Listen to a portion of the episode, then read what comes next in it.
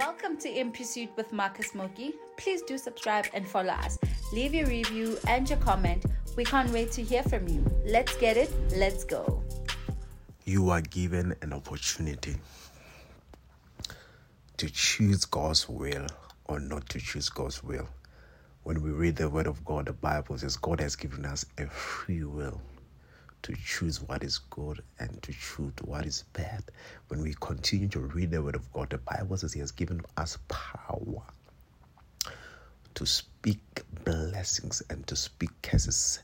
And He says, I, I, I rather I rather advise you to bless than to curse. When, when we continue to read the word of God in the book of Proverbs, it says the, the, the, the power of life is in the tongue. Those who choose to live, those who choose to live with it will reap the benefit of it. The power of life is in the power of the tongue. Those who choose to live by it will benefit from it. So the word of God is saying that we must be careful, be careful with what we say with our words. Why? Emphasis added. Emphasis added, Mazalwane. Why? Because it is the tongue that holds the power to our life. It is the tongue. But when we speak positivity, we are able to reap what we say. The words that we speak are eternal. It took God to say a word so that the world, the world can be formed. It took God to say a word so that the world can be formed. He said, Let it be light, and it was light. He said, Let it be night, and it was night. It was the word, and the word was the word was with God, and the word was God. We must be careful of what we say this is a new month that one should do what one should declare the life of God in the life. Let me put it in a way that you can understand it. One should speak the word of God. One should declare the word of God. One should not be confused and have doubt in the word of God. Let me just go straight to it. Isaiah 14, verse 27. For the Lord of hosts has proposed. Who will annul it? His hand is stretched out. Who will turn it back? Isaiah 14, verse 27. When the Lord decides to do something in your life, nothing can stop him. He says, I know the plans that I have for you, the plan to prosper you and not to harm you.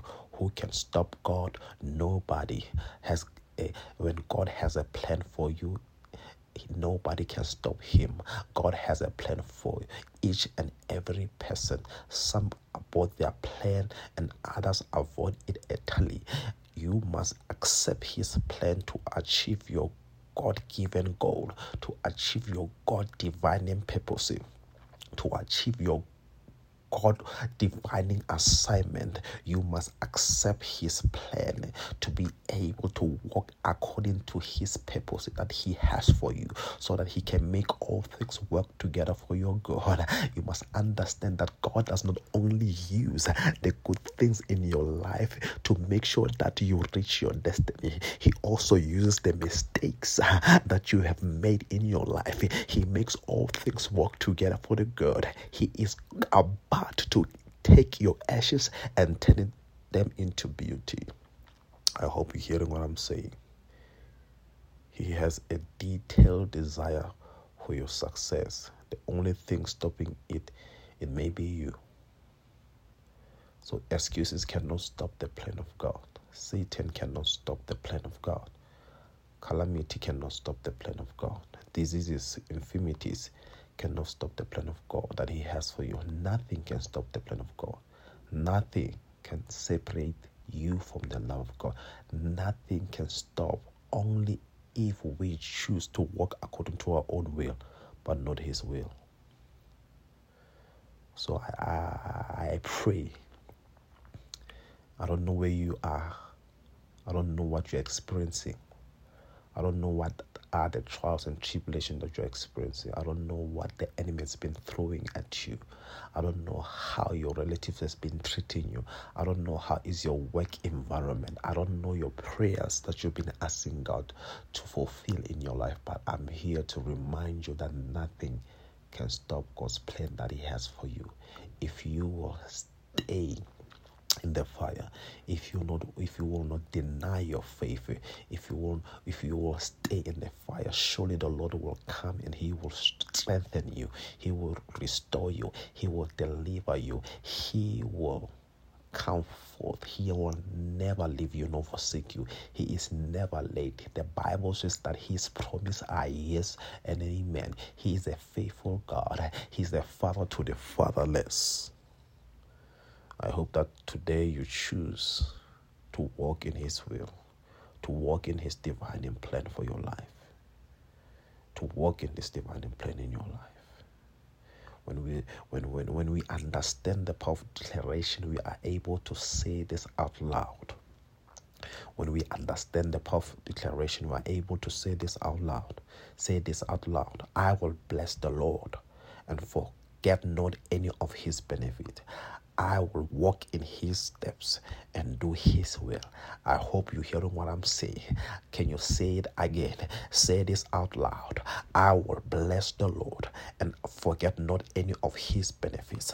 I will walk in his steps and do his will. When you do God's will, you are part of his assignment. And whoever partners with God, ooh, he or she will never be disgraced he or she will never be put to shame. For those who trust in the Lord will never be put to shame. There's a turnaround for you. It is a season to embrace God's favor. It is a season to embrace God's turnaround in your life. You must understand that you are born to walk in the miracle process of God, that He's working everything for your good start believing. Start start having faith.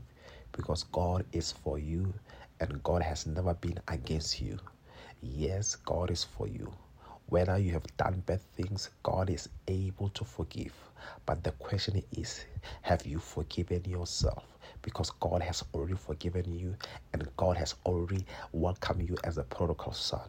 All he wants you to understand is to understand the process may be not may, may, may not be the way you wish it to be but the plan is still his and he will make sure that he makes all things work together for your good because he is god and he will show forth his glory upon your life. Receive this word believe it and have faith in it.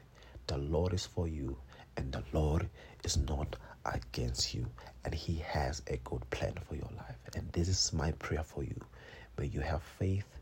May you not doubt. May you continue to believe in the word of God. May you continue to be hungry and thirsty for his will for your life. May you continue to seek his kingdom and his righteousness and to know that all things shall be added unto you. And most importantly, to believe and have faith that all things shall be added unto you because he is Jehovah Jireh, Jehovah Nekohim, Jehovah Nissi. Jehovah Rapha, your Lord, who will never leave you nor forsake you.